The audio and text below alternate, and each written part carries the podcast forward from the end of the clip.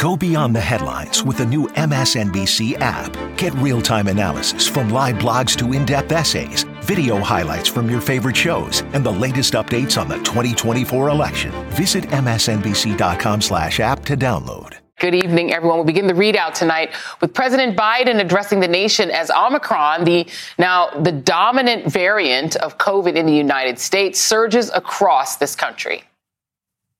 This is not March of 2020.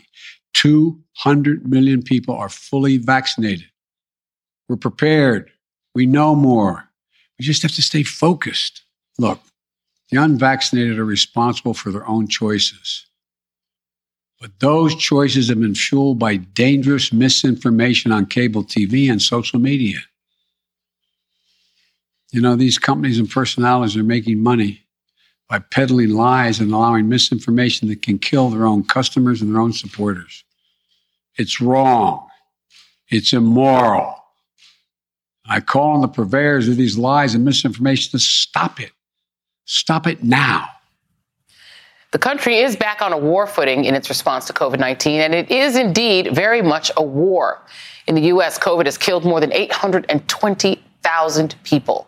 Confirmed cases have topped more than 51 million. And the president today unveiled a battle plan that focused not only on vaccines, but also testing. The initiatives include 500 million rapid at home COVID test kits shipped free to Americans starting next month. New federal testing sites, with several of them debuting in New York City before Christmas.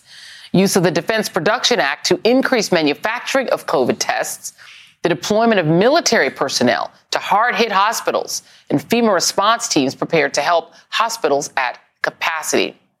It's a plan that comes after nearly two years in a pandemic that refuses to quit. The anxiety and the frustration and frankly the fatigue of this moment is amplified by the unpredictable nature of the variants, how quickly they can force us back into the harrowing early days of the pandemic. Those long testing lines, they're back. Outbreaks on cruise ships are back. Hamilton and other shows on Broadway are canceled through Christmas. Several NBA and NHL games are now postponed as COVID upends the sports world once again. New York City Mayor elect Eric Adams is delaying his inauguration ceremonies amid Omicron's rapid spread. And several elected leaders, from senators to governors, are reporting positive tests. This nightmare scenario could not come at a worse time during what will likely be the biggest travel moment of the entire pandemic. This was the part President Biden wanted you to hear. Those holiday plans can continue without fear of COVID's worst outcomes if, if you are vaccinated. To the millions who remain unvaxxed, he's talking to you. Joining me now is U.S. Surgeon General Dr. Vivek Vivek Murthy. Thank you very much, Dr. Murthy. It's always great to have you here. Um, I feel like we've just gone around in a circle um, due to the number of Americans who are refusing to be vaccinated, this thing is just spreading. It's gone now. It's Omicron. Who knows what the next variant will be? So I guess, what do we do at this point? I mean, we're not moving the people who refuse to get vaxxed. And the pandemic is just basically morphing and morphing and morphing thanks to them. What do we do now? Well, Joy, uh, trust me, I hear you uh, on the on the fatigue and the frustration. Uh, I've felt it. I know a lot of people around the country are looking at what's happening right now in our country with Omicron and wondering uh, where we go from here. And a couple of things that I, I want to put in perspective. Uh, one is, as frustrating as it is to see cases go up and to see this new variant, uh, we actually have more tools than we had when this all started. More tools that can actually help protect those of us that want to make decisions uh, to protect our health and the health of the people around us. Now, we didn't have vaccines back in March 2020, but what we've learned is even with Omicron, that if you get vaccinated and especially if you get boosted, you get your protection up to pretty high levels, and you certainly have great protection against the worst of COVID, hospitalization and death the thing that we have to do uh, is make sure that we're not only getting vaccine boosted, but that we're encouraging the people that we love to do the same. We have seen time after time, Joy, that it is conversations between family members and friends that ultimately can help people uh, get vaccinated and boosted. But we can also use our masks. They still work to help reduce spread. We can use testing, rapid testing to make gatherings safer. It's a layer of precaution you can choose to add. The bottom line is if, if we have more tools, Joy, and as frustrating as it is, I, I do believe we will get through this Omicron wave. Uh, it's going to take some time. It's going to take some weeks uh, for cases that, which will go up, uh, then eventually will come down. Uh, but I do believe that we will get through it together. I will note that President Biden has tested negative for COVID. NBC News is reporting um, he was masked during contact with an aide who then tested positive for COVID, um, and so he's testing negative. So that is actually g- good news. But the White House is anticipating more cases in the coming days. If somebody like President Biden, who is very careful, um, someone in his vicinity, somebody who's been around him, winds up testing positive, I think for a lot of people who are vaccinated, part of the fatigue is we still know a lot of people who are getting sick, who are getting, maybe not getting really sick from it, but are catching COVID. It feels like it's kind of unstoppable at this point. Um, do you think that perhaps we waited too long to send out massive amounts of tests? That maybe we should have gone back into something like a lockdown? Are we reacting to it? Are we sort of chasing our tail now with this disease? Well, it's a good question, Joy, and I'm glad you brought this up because over the days ahead, uh, many of us are likely going to have family members and friends uh, who tell us that they're testing positive for COVID. The reason for that is because this is an incredibly transmissible variant. I remember when Delta arrived on the scene, Joy, we were talking about how much more transmissible that was than Alpha, the variant that preceded it. But we're seeing with the Omicron variant that this is a whole new level of transmissibility. Uh, so those breakthrough cases will happen. But, and here's the key the most important job of the vaccines, the most important job is to save our life and keep us out of the hospital. And by that measure, these vaccines will still work, especially if you are boosted. Um, but we are going to hear about these breakthrough cases, and I realize that can can and will be unsettling uh, for many people. We're unfortunately seeing this around the world. Uh, UK and South Africa and countries throughout Europe, uh, they are seeing the rapid spread uh, of this variant, and uh, it is tough to watch. Um, you're one of the smartest people uh, that I get the pleasure to talk to on the show. I love talking with smart people, um, General Murthy, but I'm now going to ask you about one of the dumbest people, sorry to say, in public life. His name is Jesse Watters. He used to do a thing where he would run up on people in the street and sort of try to embarrass them, and that's got him a, a sweet deal over at Fox News for a show. He made a comment in which he used the term kill shot to talk about um, uh, Dr. Fauci. Um, there's been this sort of war on Dr. Fauci, which has caused him to face death threats. But he talked about um, him and used the term kim, kill shot, saying that people should ambush Dr. Fauci and record their confrontations, their kill shot confrontations um, and ambush him and accuse him of basically causing COVID by, I guess he thinks somehow Dr. Fauci invented COVID or got together with some nefarious scientists in China and invented it and invested in the creation of it. It's the dumbest stuff ever. And I hate asking you about stupid things, but I'm going to ask you, have you heard that about that comment? And do you have a response to Jesse? Well, Joy, I did hear about the comment, and you know, Dr. Fauci is a, a close colleague. He's a good friend, but most importantly, he is a public servant uh, of high integrity who has sought to serve the United States of America for more than four decades, and he's somebody we should be thanking for the efforts that he's made uh, to keep us safe during COVID nineteen. But for anybody out there to to use language that would encourage violence or speak to violence, not just against Dr. Fauci, but against anybody, uh, especially somebody who's trying to do good for the country, that's reprehensible.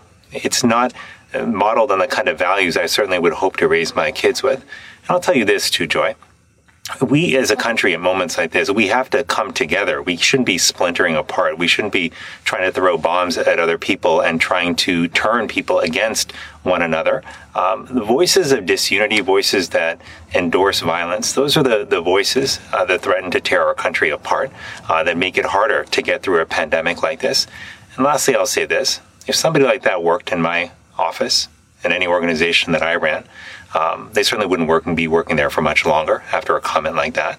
Uh, you know, we, all of us, in the roles that we have in our life, we have choices to make about whether we support uh, or tacitly endorse uh, values and statements like that that endorse violence. And this is a time where we have to take a stand against the kind of uh, nonsense and disgusting uh, rhetoric uh, that I think have poisoned public debate and turn people against each other when what we really need is for people, for people to come together in the face of this dangerous pandemic. Well, I appreciate you always um, being willing to come on and talk with our audience. We, people are very nervous, they're very scared, um, and you are a calming presence. Um, Surgeon General Vivek Murthy, I appreciate you, sir. Have a wonderful holiday. Thanks so much, Joy. It's really good to be with you. Thank you. Well, joining me now is Mara Gay, MSNBC political analyst and member of the New York Times editorial board, and NBC News presidential historian Michael Beschloss host of Fireside History on Peacock. Um, thank you both for being here. Mara, I'm going to start with you because, you know, we've kind of reached the stupid phase of the pandemic, I hate to say, because we have readily available vaccines that are free. Um, the the administration is now going to send for free um, the test kits, which actually are kind of expensive, like 25 bucks. And if you don't have 25 bucks, that's really expensive. Um, they're going to now send them out to anyone who wants them for free. You, they're going to use the military. They're going to use all these resources to make it easy for you to get tested. Um, and there are, you know, we can treat COVID now a lot better. We know more about it, but we still have 800,000 bodies on the ground, in the ground, because people are just like, I don't believe COVID is real and I won't stop it and I won't stop it, stop myself from giving it out to other people. I don't know what to do at this point, Mara. You've suffered through it. You've dealt with COVID. I don't know what else to say. Do you have any words you can offer me as a wordsmith and a brilliant woman? I have nothing left to say. I don't know what else to say. Um, well, I would say that, uh, you know, I think we're all so weary that we're starting to lose perspective here. But it, what is true is that we are going to uh, see the end of this pand- pandemic, I believe.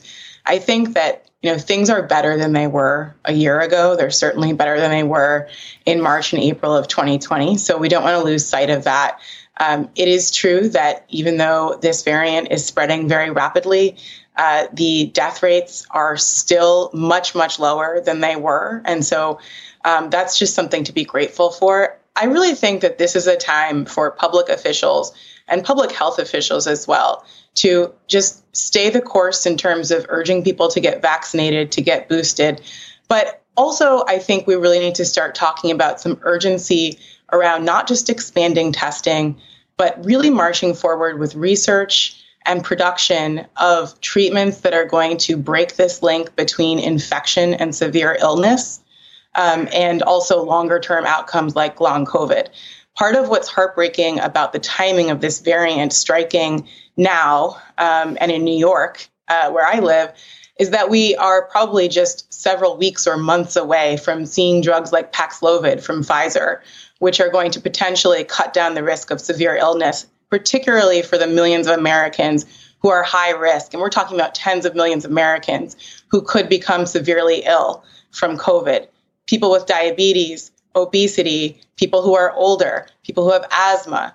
So I really think that uh, public officials should really uh, work hard to create urgency around that. That includes hopefully seeing the White House uh, enact the Defense Production Act so that we can actually uh, produce those um, those pills that could be life saving um, and get them into the hands of more Americans. Yeah. Yes, we're going to live with this virus. The difference is hopefully we need to live with it in a way where it doesn't end or change people's lives. That's the goal, and we need to stay the course. Yeah, and I think that if they're going to use Defense Production Act, I think we also should be sending them around the world to countries where people are not going to snidely, you know, well, I don't want it. Well, people want it around the world, and we could save a lot of lives around the world if, Americans don't want it. Maybe we send it to other countries. You know, Michael Beschloss, I feel like there are two presidents who committed really what should amount to criminal negligence when it comes to pandemics. It's Woodrow Wilson, who was a terrible man, a racist, mm. and a horrible human being, but who also right. let more than 670,000 people die, Civil War level death um, from what the so-called Spanish flu, just out of sheer negligence. Um, I would add President Reagan, who looked the other way as far as the AIDS With pandemic AIDS. and wouldn't even say right. the words. Donald Trump, who clearly criminal negligence what he did in allowing, knowing that it was airborne, admitting it in February that it could kill people and letting people die. And so now President Biden inherits that mess. What, what, what do we do? What can he do? Well, I, I, remember, Joy, you and I have had some good talks about Woodrow Wilson, especially the fact that he was happy to take all sorts of presidential power and use it to uh, bolster himself to fight World War One and make himself popular. But when it came to fighting in the pandemic of 1918, he not only didn't do anything about it, but he hushed it up. He sent, mm. sent American, as you and I have talked about, American soldiers and, and sailors onto what were called coffin ships to, to Europe, basically killed a lot of those people, especially warriors in wartime. Nowadays, we expect a president to use every power at his command to deal with an emergency like this. And I hate to mention the unmentionable 45th president, and I will not mention his name, but think what this would have been like a year ago when you had a president with those five o'clock follies. You remember every day he would make a statement on what he was doing, or more to the point, not doing about COVID. And I don't know about the two of you, but I think I know about the two of you, but I, I won't presume to. Uh, I would watch those things just praying that he would not say something that I knew would lead to the deaths of hundreds of thousands yeah. of people unnecessarily. Remember the time when he said, I told my people, slow the testing down, please. Yes. That verges on almost a crime against humanity. The it point does. I'm saying is that you know, Joe Biden may not always be perfect and he may not always say the perfect thing, although he's done awfully well on COVID in general. But you've got a president who respects science and wants to help people and who is compassionate and who has a heart, we don't have to be as terrified as that we were a year ago or as people should have been in the time of Woodrow Wilson. Yeah, no, I, you know, God bless Joe Biden for he, he's not perfect. You know, there are a lot of things we can complain about about President Biden, but right. he actually is a caring human being who does want uh, the whole country to survive this. And there are just people there who have decided to turn him into the devil just because they would rather hear, you know, Tucker and all of those clowns in a vaccinated, the probably right. the most vaccinated company in America is Fox News. They're all vaccinated. They're going to live through this and let their viewers and their fans right. die because they don't give a damn. It's just clicks to them. It's just, they don't care what happens. It's just, it, this is fun for them. You know, God bless Biden. And are hundreds of thousands of people supposed to die to to undermine Joe Biden and help the Republicans? Sad. It's, That's about yeah. this is getting. It's what they think. yeah, the let, let, them die. If, if it gets them power again, they're let as many people die as, as, as they're going to die. They don't care. Right. Uh, Mara Gay, uh, thank you very much. Michael Beschloss, I'm wishing you both a very happy holiday. Thank you for being here. Thank you. Same to you. Same to you both. Thank you. And the latest episode of Fireside History with Michael Beschloss, Holidays at the White House, is streaming right now on Peacock. You should check it out. Up next on the ReidOut, the January 6th committee turns its attention to a sitting member of Congress as it weighs criminal referrals for Trump and others. Plus, new developments as we await verdicts in two very closely watched trials Kim Potter and Ghislaine Maxwell. The Potter jury has come back with a couple of questions for the judge. And tonight's absolute worst bad faith and bad decisions lead to bad outcomes for the people that you're supposed to represent. The ReidOut continues after this.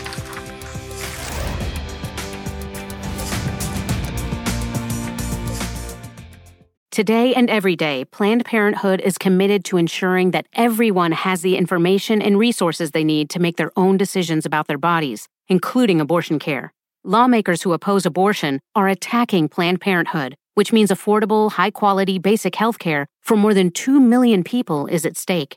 The right to control our bodies and get the health care we need has been stolen from us. And now, politicians in nearly every state have introduced bills that would block people from getting the sexual and reproductive care they need. Planned Parenthood believes everyone deserves health care. It's a human right. That's why they fight every day to push for common sense policies that protect our right to control our own bodies and against policies that interfere with decisions between patients and their doctor. Planned Parenthood needs your support now more than ever. With supporters like you, we can reclaim our rights and protect and expand access to abortion care. Visit plannedparenthood.org/future. That's plannedparenthood.org/future.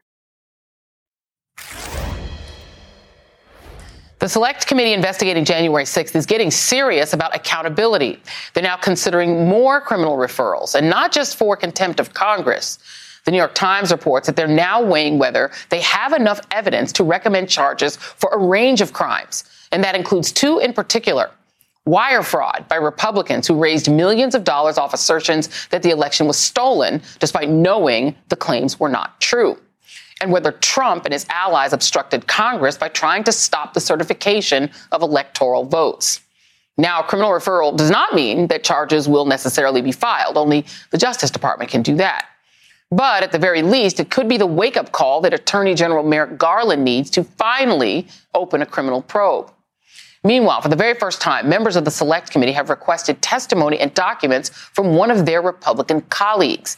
They're, excuse me, they're asking Congressman Scott Perry of Pennsylvania to answer questions about his role in an effort to install Trump loyalist Jeffrey Clark as acting attorney general following the election. It was just one part of a larger scheme by Trump and his allies to use the credibility of the Justice Department to service the big lie. The evidence suggests that Congressman Perry was central to that scheme, which may explain why he's refusing to cooperate.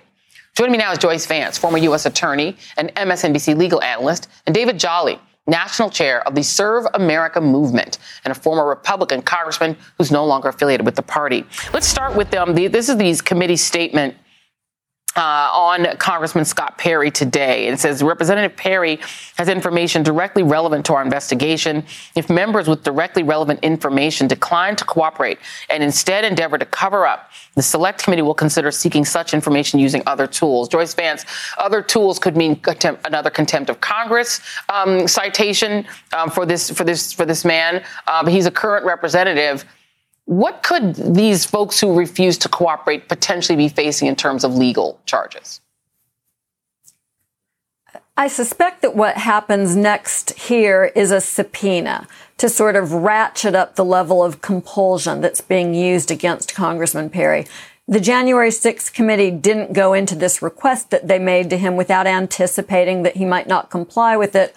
So it, it, seems very likely that they had a plan in advance, and that would involve constantly going up the next level, seeing what happens when they issue a subpoena, and then if he declines to comply, they'll quite frankly have to be uh, make this decision about whether they want to refer a sitting congressman to the Justice Department for prosecution for contempt of Congress. And a big part of that calculus has to be that if Perry gets away with refusing to comply, then they will have very little ability to compel right. the folks who come behind him. Right. And David, I mean, what do you make of the fact that we've now reached our first member of Congress, sitting member of Congress, yeah. who could wind up getting a, a, a, contempt charge? I mean, Meadows is a former member. And what do you make of the fact that you have this sitting Republican member of Congress refusing to comply with the subpoena, with, to, to, supply with the request from the body yeah. he serves in? He serves in Congress. Yeah, that's right. Well, first, Joy, I just came on to listen to Joyce's legal analysis because this is actually a, a really unique situation. Um, but let's start with the baseline, which is who would not cooperate with the January 6th committee, member of right. Congress or not? If you have information related to the events of January 6th, you share them. That that is the calling of patriotism. But you do have a sitting member of Congress who now is trying to uh, ultimately, we'll try to invoke some some privileges and defenses against testifying. House members have what is referred to as the speech and debate clause, which is this wide latitude given to members over all types of speech, whether it's in the chamber or outside of the chamber. And I am curious. I think to overcome that, I think the committee would really have to suggest that there was criminal activity when they make a referral to the Department of Justice if they do. I think they have to say they have a strong suspicion that the member had engaged in criminal activity to actually be able to compel a member to testify. Well, I mean, it feels like, Joyce, that, you know, I'm not a lawyer, but it seems like they're building sort of a case for a pretty broad conspiracy. We have all the memos and the bizarre PowerPoint where they're saying, here's the walk you through of how to, you know, twist our system to keep Donald Trump in power. You have this guy, this member of Congress, who apparently was the one saying, no, put this gentleman Clark in at justice so he can basically provide the backstop from that end. It feels like a broad conspiracy. And the people who are not complying, people like Michael Flynn, who's now suing, uh, he's, he's sued the committee, suing them in hopes of blocking it from obtaining his phone records, trying to keep things away. It, it, it doesn't feel like these are innocent parties who were just chatting on the phone. It feels like a plot to an insurrection. So now when you add in potential wire fraud, allegations um, and a potential that Donald Trump himself obstructed Congress, you start getting all the way to the man at the top. Do, can you foresee a situation where the Justice Department can ignore all of this as the committee, you know, plods along, maybe to be disbanded if Republicans get back the House? That's the question I think we're all debating. And this is one of those cases where DOJ's practice of conducting its investigations behind a curtain of silence is incredibly frustrating because we simply don't know the answer. There's been some conjecture that Merrick Garland, out of concern for protecting the institution from claims of politicization, has decided to sidestep this investigation. There are other people who believe it's being conducted in silence, or perhaps more likely that the information that's being uncovered in the course of the congressional investigation may have nudged DOJ into action. Perhaps even the fact that getting a referral from a bipartisan congressional committee could give them the cover that they need to, to forge ahead. So, Joy, I think, you know, it's the former president who once said that only the guilty take the Fifth Amendment.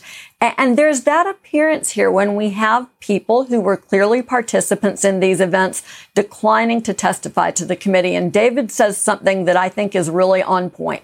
He says, who wouldn't want to help Congress right. get to the bottom of what happened? January 6th was not an everyday pedestrian sort of tourist event. It was a once in a lifetime, you know, maybe uh, more like a once in the lifetime of our country sort of effort to overturn the republic. And there has to be a way to hold these folks accountable, starting with compelling their testimony. Well, we hope it's once in a lifetime, David. Here's the problem. It's probably not once in a lifetime. It was the first attempt at a yeah. coup. There are three generals who put, for one of the most chilling things I've read in a long time, they wrote this op-ed in the Washington Post in which they said, we are chilled to our bones at the thought of a coup succeeding next time. The potential for a total breakdown of the chain of command among partisan lines from the top of the chain to squad level is significant should another insurrection occur. They're talking about people saying, I, I will not listen to commanding uh, com- uh, commands from the commander in chief because in my mind, Trump is my commander in chief or some governor is who I'm going to listen to. This is the problem. It's, it's not a once in a lifetime. It was a rehearsal. That's right. The military's That's worried right. about it. How can the DOJ be quiet when the military's worried about it? Yeah, there's a reason Trump team is putting their people in place in state capitals around the country right now. That actually is where the action would start, and, and the words of those retired generals uh, should concern all of us. But to your point, Joy, and this is this is incredibly important if we play this forward a little bit, and the need to hold the former president accountable, because I can tell you what's going on in the speaker's office right now.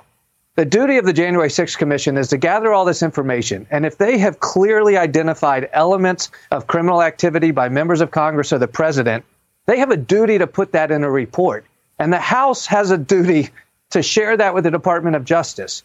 If that happens, if Nancy Pelosi's House clearly identifies criminal activity and refers it to the Department of Justice, that is now how Joe Biden's administration will forever be defined. Does he indict the former president? Does his Department yeah. of Justice, I should say, indict yeah, the former absolutely. president or not?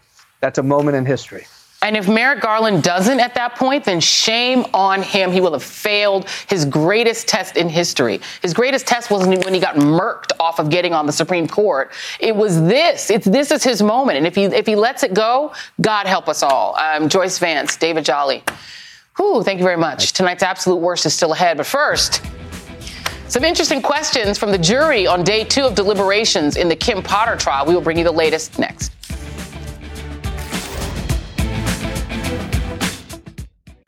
Alpha 1 Niner, commence Wi Fi device checklist. Laptops, on. TVs, streaming. Game console, consoling. Smart thermostat, set for cuddle time. Doorbell camera, Oh, my package is here. Fast, reliable, able to power tons of devices inside your home at once. All systems go, you are clear for takeoff. This is Xfinity Internet, Wi Fi built to wow. And watch the short film, The Aviators, now playing at Xfinity.com. Restrictions apply, actual speeds vary and are not guaranteed. On the MSNBC podcast, How to Win 2024, political experts, former Senator Claire McCaskill, and Democratic strategist Jennifer Palmieri examine the campaign strategies unfolding in this all important election. The focus is on the voters that are not necessarily in your corner now. If Democrats are going to win in 2024, we have to be able to explain what is happening at the border and what the solutions are. Search for How to Win 2024 wherever you get your podcasts. New episodes every Thursday. Jury deliberations will continue in two major trials that we've been following. In the sex trafficking trial of Ghislaine Maxwell, Jeffrey Epstein's longtime associate, jurors went home today without a verdict in the first full day of deliberations. Maxwell faces six charges. She's pleaded not guilty to all of them. And deliberations just wrapped for a second day in the trial of former Minnesota police officer Kim Potter, charged with first and second degree manslaughter in the shooting death of a tw- of 20 year old Daunte Wright during a traffic stop in April. She's pleaded not guilty to both charges and claims to have mistakenly used her gun instead of her taser when she shot Wright in the chest. Jurors in the Potter trial submitted two questions a short time ago, asking what if the jury can't reach a consensus and what guidance and steps should be taken, and if Potter's gun could be handled outside of the evidence box. The judge re- reread jury instructions and ruled the gun could be handled. Deliberations will resume again tomorrow. Joining me now is Katie Phang, trial attorney and MSNBC legal analyst, and Paul Butler, former federal prosecutor and a Georgetown law professor. I'll start with you, Katie. What signals does that send to you, hearing that the jury wants to handle the gun, but not the gun and the taser, um, and that they asked about basically kind of what if we're a hung jury?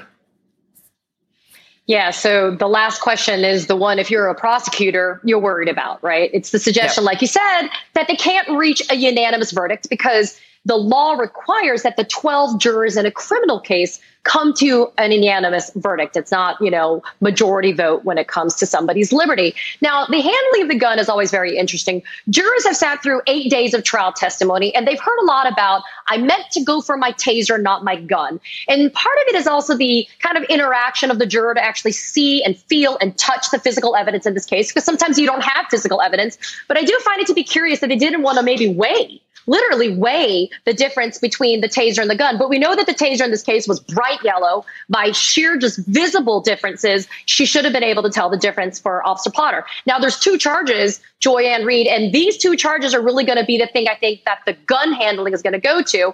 The first degree manslaughter is a really tough road to sow for the prosecution. Um, it is the killing of Daunte Wright through the reckless use and handling of a firearm. But it's the secondary manslaughter. It's the idea that culpable negligence was at play. It was this recklessness that came into play with the handling of that gun versus the taser. And maybe that's exactly why the jury wants to be able to touch that gun and see is that a credible explanation? Is that a credible defense? Was it really a mistake that I went for my gun instead of my yeah. taser?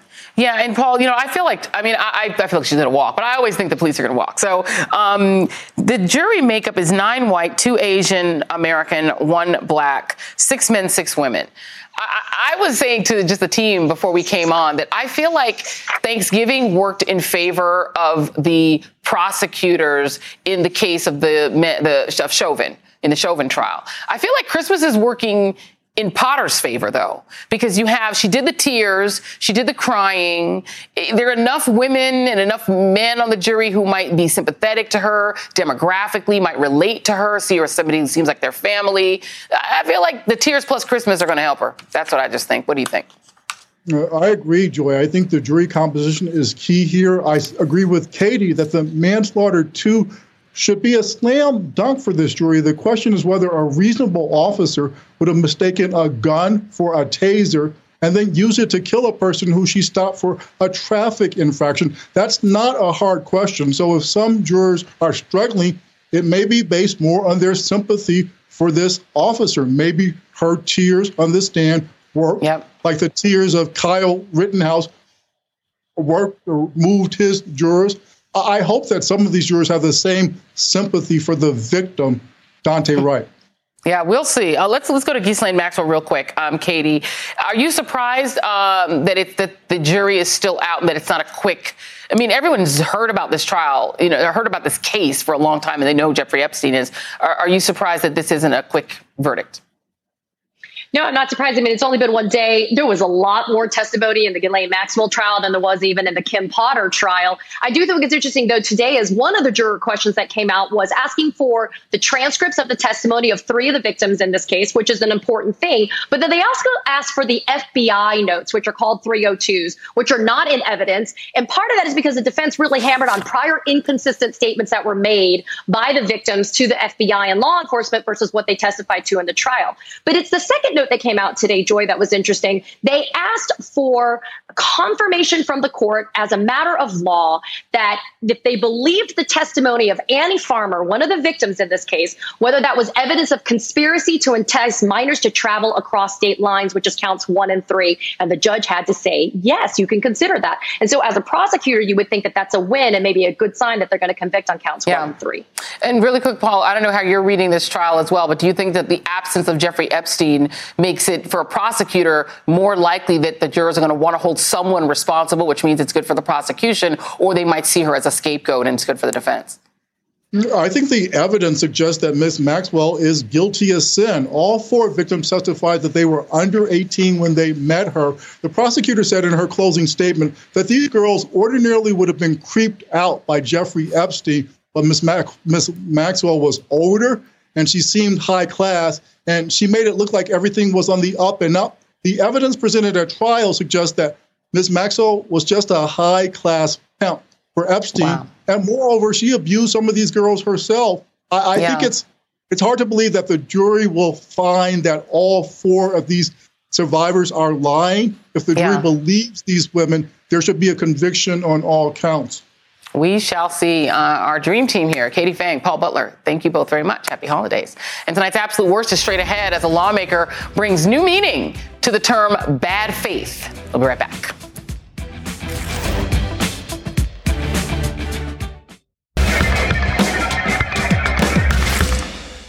Nothing, and I mean nothing, captures the utter hypocrisy of Joe Manchin pretending he represents the average West Virginian than this video from author and activist Don Winslow, which has more than 600,000 views on Twitter and counting. I'm here because of West Virginia. For me, it's all about West Virginia. Welcome to television's unchallenged authority on wealth, prestige, and success. It's another dazzling lifestyles of the rich and famous. Meet the stars of show business and big business. Discover how life's winners live, love, and spend their fortunes. I mean, Don Winslow is right. Maserati Manchin, a multimillionaire coal baron, would fit right in on lifestyles of the rich and famous. He's been on the side of special interests the entire time. And he made it clear yesterday that he was always negotiating in bad faith and never planned to vote for Build Back Better. I knew where they were and I knew what they could and could not do. They just never realized it because they figured, surely to God we can move one person. The bottom line, I knew that we could not change. It was never going to change. It never could change with that many people. So I think for the last month, I've been telling people, they keep saying, Joe, where are you? What are we going to do? How about this? And he's now pulled a full J.D. Vance, showing open contempt for the people he's supposedly doing such a bang up job representing. He actually had the nerve to raise questions and concerns to his colleagues that parents would use their child tax credits on, oh, yes, on drugs well, geez, Mr. Manchin and a yacht, just go ahead and call your constituents welfare queens, a la Ronald Reagan, and get on with it. There's actually data, by the way, that shows that nine in 10 Americans use their child tax credit on necessities like food and shelter and education. On top of all that, Manchin has raised the concern that people would abuse paid leave time and use it to go hunting this is somebody who has claimed that DC doesn't understand West Virginians, but here he is reducing them to a stereotype. But what's really sad is how much Build Back Better would have helped West Virginia, a state that despite Manchin's leadership and all that power is not exactly in the best shape. West Virginia ranks 50th, 50th in infrastructure, 48th in, in economy, 47th in healthcare, and 45th in education. As of 2019, West Virginia had the highest rate of drug overdose deaths in the entire country. And according to the Associated Press, one in five children in West Virginia live in poverty, and 93% of children qualify for the child tax credit payments. The White House also points out that the bill would have provided access to childcare for 94,000 children, expand rental assistance for 83,000 renters in that state who are rent burdened, and expand health insurance to more than 30,000 people in West Virginia. Not to mention the climate change provisions that would create jobs. But the coal lobbyists didn't want that. So for his bad faith, fake negotiating, and obstruction of a bill that would truly help his constituents, Joe Manchin, Maserati Manchin, is tonight's absolute worst. And up next, we will dig more into how Maserati Manchin misrepresents his state.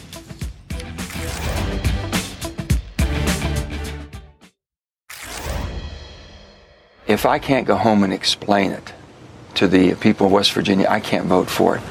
And I cannot vote to continue with this piece of legislation. I just can't. I've tried everything humanly possible. I can't get there. No, you haven't. With those few words, West Virginia Senator Joe Manchin killed the most transformative legislation of the 21st century. He says, oh, he can't explain a bill that lifts thousands of kids out of poverty, cleans up polluted communities, and helps parents take care of their kids. I'm not so sure how hard a sell that really is, but that is his excuse. And it begs the question is it that he can't or that he just doesn't want to? A member of the West Virginia Democrats Executive Committee, who's criticized Manchin for years, gave this possible explanation to the New Yorker. Quote, if it does not personally benefit Joe, his major contributors, and or his family, he is unmoved unquote. Joining me now, Grace Segers, staff writer at the New Republican, Molly Jong-Fast, contributing writer at the Atlantic. Thank you both for being here. I want to start with you, Ms. Segers. Uh, the United Mine Workers Association, which is generally a Manchin supporting organization, they've come out and they've criticized his reversal on Build Back Better, saying this bill would have actually helped miners, coal miners. Can you give us a little insight into that? Yeah, so the biggest issue for coal miners and for the mine workers of America is the funding of an excise tax. It's going to get real wonky here for a minute. So there is an excise tax that funds the Black Lung Disability Trust Fund, which provides benefits out to coal miners with black lung, which is a very severe respiratory disease. Now, this tax that funds this fund is set to expire at the end of the year. And tucked into the Build Back Better Act was a four year extension of this tax rate. So without this extension, the tax rate is going to be cut in half. And the Black Lung Disability Trust Fund, which is already facing insolvency, is probably going to sink deeper into debt, which will then hmm. in turn affect the miners who depend on it. And so, you know, Molly, here is a coal baron whose family's in the coal biz whose daughter was in the expensive EpiPen biz, who's rich and has a yacht and a Maserati, basically saying the poors are lazy. Don't give them money. It's going to make them lazier. Uh, you know, don't give them help because it's going to make them do drugs, like the same old Ronald Reagan stuff. And meanwhile, the business he's in is coal, and he's blocking getting black lung money for coal miners. Your thoughts? it, it's amazing that you can have a Democrat like this in this time. I mean, just incredible. And it, it's hard to believe. But I will say he's a Democrat in a state that went six, almost 69% for Trump. So he has really good cover for not doing progressive things because he can say, well, I'm a red state Democrat. And also that state is filled, it's, people are a little bit older, they're sicker, they're poorer, and they're very attached to coal. So if Democrats can't explain why, you know, that Build Back Better isn't just taking away your coal. They get, you know, these voters don't quite get it. And so ultimately, I think it may be as, I mean, look, he, there's clearly a lot of questions about Manchin and his portfolio and who even knows what's in there. And, you know, but I would say part of it is I think that the voters are not hearing what's in it. Well, and so I guess that, that would be my question back to you then, Grace. I mean, if I think that that is a valid point. That if people don't really know what's in it and they just hear it's going to be trillions of dollars, if you're a conservative leaning voter, you go, well, I don't want to do that. I'd rather not spend trillions of dollars. It is has there been an in-state sales pitch to explain to people, wait, this is your black lung money. This is to make sure you can take care of your kids. Has that happened to your knowledge? Yeah, so there's been a lot of advocacy by the National Black Lung Association, by the Appalachian Citizens Law Center, talking about the need for this tax to be extended from the Mine Workers America as well. There has been in state advocacy for it, but there's no way around that it's a ginormous bill. And this is on a very small paragraph, very far down in the bill. And it's kind of difficult to get across that, hey, this is in here and it benefits sick veteran coal miners. You know, Molly, this is the challenge I have. I'm going to put the stats back up. Infrastructure, the state ranks last. Economy 48th, healthcare 47th, education 45th. You know whose job it is to turn that stuff around and to explain to people, here's how I'm going to do it, how I'm going to make your life better? Well, that would be Joe Manchin. Joe Manchin, who claimed, oh, I'm for this. He came out and said, I'll put my name on this. Oh, I just want it to be 1.6 trillion instead of 1.7. And essentially bad faith lied.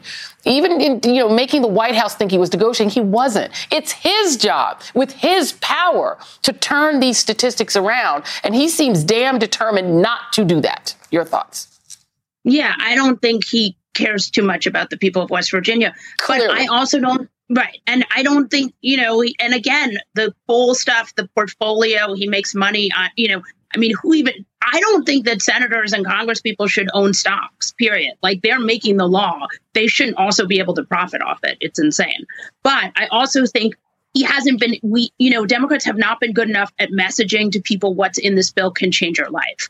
And so there hasn't, you know, for him, he can go on Fox News. That helps him in his state. Yeah. And he can be the hero of the, you know, of this sort of very right wing state. 100%. And right. And he's taking away things from his people that they desperately need. It's so, it's, it's so upsetting to me yeah. as a person just to see all this poverty and the things yeah. that government can help these people. You know what an oligarchy is? It's a state with one billionaire and everybody else is either poor or barely struggling. That is West Virginia. The one billionaire is the governor. I bet you who the next governor is going to be. I'll watch it be Joe Manchin. And he'll get to billionaire eventually because he's he's working them funds. Uh, Grace Segers, Molly Jong-Fast, thank you very much. That's tonight's ReidOut.